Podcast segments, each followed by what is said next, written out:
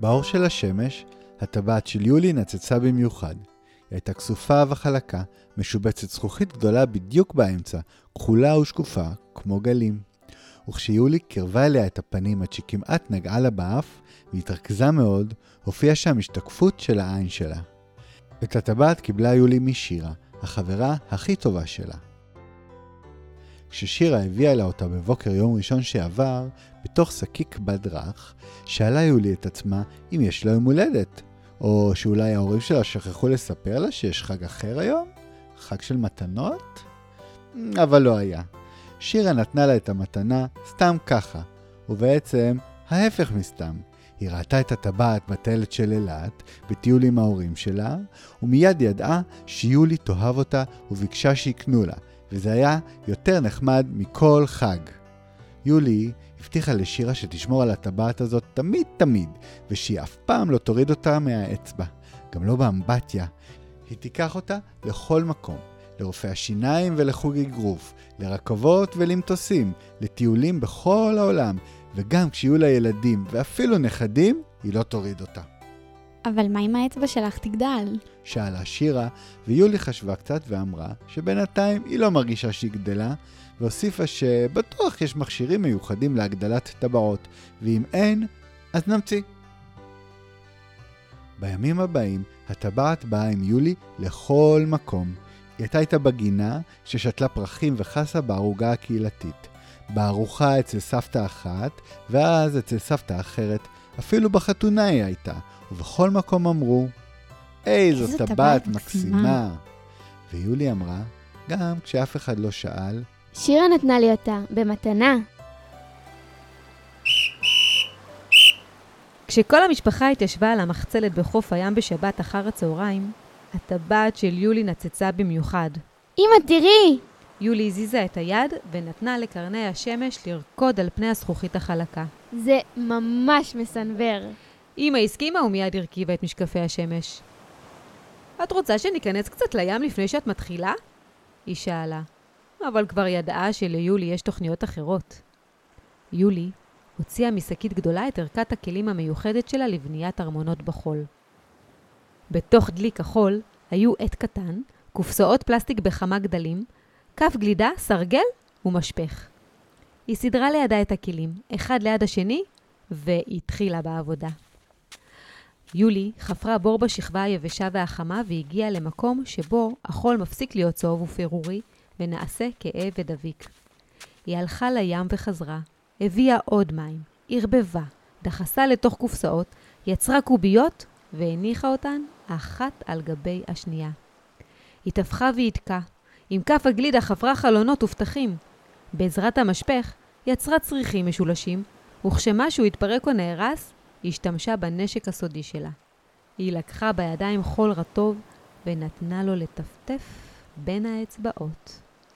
כך כיסתה את הסדקים. את עושה לי סחרחורת, אמר אבא של יולי.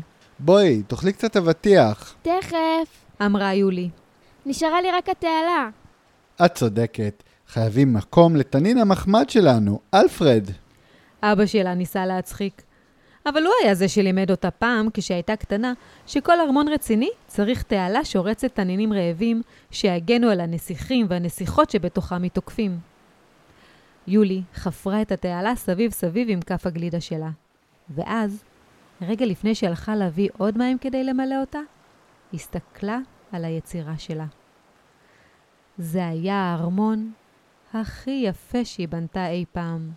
היא הייתה גאה בעצמה. הטבעת שלה נצצה בשמש, והיא חשבה על שירה. הלוואי שיכלה לחבץ את עצמה ואת שירה ולהיכנס לגור בארמון הזה יחד. וואו, יולי, איזה יופי, אני לא מאמינה, קראה אמא. בואי, תעמדי שם רגע. אמא כבר הרימה את הטלפון לצילום, אבל אז יולי אמרה, לא, הוא עוד לא גמור. היא תפסה את הדלי בידית ולקחה אותו לים. כדי להיפטר משאריות חול שנדבקו לו לקרקעית, היא הכניסה והוציא אותו כמה פעמים מהמים, ובפעם האחרונה ששלפה אותו, הדלי היה כבד ומלא מים. יולי הניחה אותו רגע והביטה בים, בחלק הכי כחול, שהכי דומה לזכוכית שבטבעת שלה. היא מיששה את המקום של הטבעת עם האגודל, כמו שהיא תמיד עושה, ופתאום נבעלה. הטבעת לא הייתה שם. היא שלחה עשר אצבעות לתוך המים, חפרה בחול עוד ועוד, הפכה את הקרקעית הרטובה, הסתכלה דרך המים וקיוותה לראות באדם את הנצנוץ המוכר, להרגיש בקצות האצבעות את המתכת הקרה, אבל מצא שם רק צדף אחד ופקק של בקבוק. יולי רצה החוצה, היא רצה מהר, קראה. הטבעת! נעלמה לי הטבעת! לפני שנייה הייתה לי על היד, ועכשיו... היא הרימה את כף היד העירומה מול אמא ואבא. את בטוחה שבאת איתה לים? שאלה אמא, כאילו היא לא ידעה שיולי לא מורידה אותה אף פעם. אבא אמר, מאוד קשה למצוא טבעת שנפלה בים. והדמעות, שהתחילו כבר קודם לטפס ליולי לתוך העיניים, פרצו החוצה. אמא נגבלה אותן במגבת נקייה ואמרה, נכון, זה קשה, אבל תמיד יש סיכוי. והם התחילו לחפש. הם הפכו את כל החפצים, ניירו מגבות, בדקו בקופסת האבטיח, אבל הטבעת לא הייתה שם. אבא זחל על הארץ וחיפש בחול. אמא סרקה את החלק שבו הים נוגע בחוף. אולי הטבעת נסחפה ונפלטה קצת רחוק יותר. ויולי, היא לא הפסיקה למשש את החלק הריק באצבע שלה ולחשוב על שירה. לאבא היה רעיון. חכו פה רגע. הוא אמר וצעד לסוכת המציל. הוא עלה במדרגות, נעלם בפנים, ובין רגע נשמע קולו העבה של המציל ממערכת הכריזה. רוחצים יקרים, לתשומת לבכם, לילדה יולי עבדה טבעת. אני חוזר, עבדה טבעת של ילדה. מי שמוצא טבעת קטנה עם אבן כחולה, בבקשה, הביאו אותה לסוכת המציל. תודה, והמשך החצה נעימה. יולי, אבא ואמא עמדו וחיכו למרגלות סוכת המציל. מישהו מצא כלב קטן שהלך לאיבוד. גברת נחמדה הביאה ליולי סיכה צבעונית, ומוכר הארטיקים אפילו בא להציע לה קרטיב לימון על חשבון הבית. אבל יולי רצתה רק את הטבעת שלה, ואף אחד לא מצא טבעת. כשהשמש התחילה לרדת, וגם המציל ירד מהסוכה שלו, אמא ואבא אמרו שהגיע הזמן ללכת הביתה. הם אספו את התיקים והתחילו להתרחק. רגע, לא צילמנו את הארמון, אמא נזכרה פתאום. יולי הסתכלה על הארמון שלה. אם לא הייתה כל כך עסוקה בו, בטח לא הייתה מאבדת את הטבעת. לא צריך, היא אמרה, והם נסעו הביתה.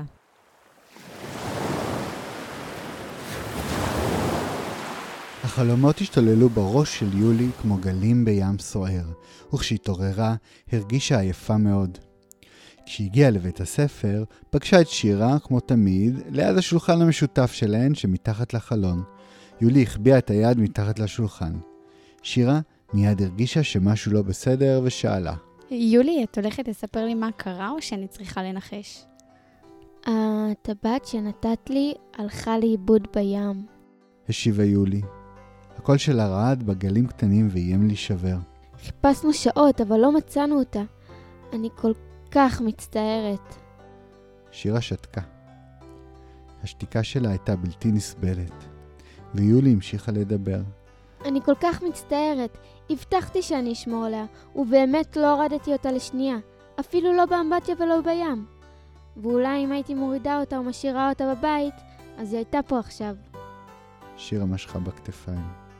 אוף. היא אמרה לבסוף. כן, ממש אוף. הן ישבו ככה רגע, ואז הוציאו מחברות וקלמרים לשיעור שעמד להתחיל. בלילה חלמתי שמצאתי אותה. יולי לחשה בזמן שהמורה נכנסה. איפה? שירה שאלה. בתוך הארמון שבניתי בחול. בניתי את הארמון הכי יפה שהצלחתי לבנות בחיים. באמת, עם צריכים וחלונות ותעלה מסביב, ולפני שהטבעת הלכה לאיבוד, דמיינתי אותנו מתכווצות לגודל של מקל ארטיק ונכנסות לגור שם. שירה חיכה אליה. החיוך שלה כל כך שמח את יולי, שהיא לא רצתה שהוא יימחק. לכן, מיד שלפה עיפרון מהקלמר, תלשה את עמוד האמצע של המחברת והתחילה לצייר. שירה עקבה אחרי התנועות שלה, וראתה את יולי מציירת את הארמון מהזיכרון. סביבו, תעלה עם תנינים חדי מלטעות, ובחלונות, שתי דמויות קטנות. היא ושירה. גם שירה הוציאה מהקלמר עפרונות צבעוניים, וציירה על גג הצריח המרכזי טבעת עגולה עם אבן כחולה מנצנצת. מעל הציור כתבה באותיות בלון, ארמון הטבעת. קומיקס בהמשכים, מאת יולי ושירה. היא לא תיעלם יותר, אמרה שירה. מעכשיו ונשמרו עליה ביחד.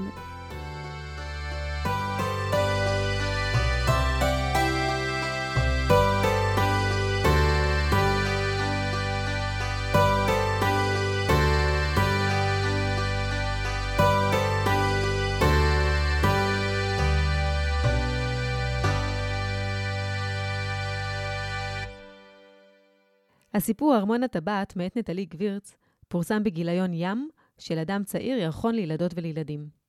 לסיפורים ועסקטים מלאים, ייכנסו לאתר אדם צעיר או חפשו אדם צעיר באפליקציות המוזיקה והפודקאסטים.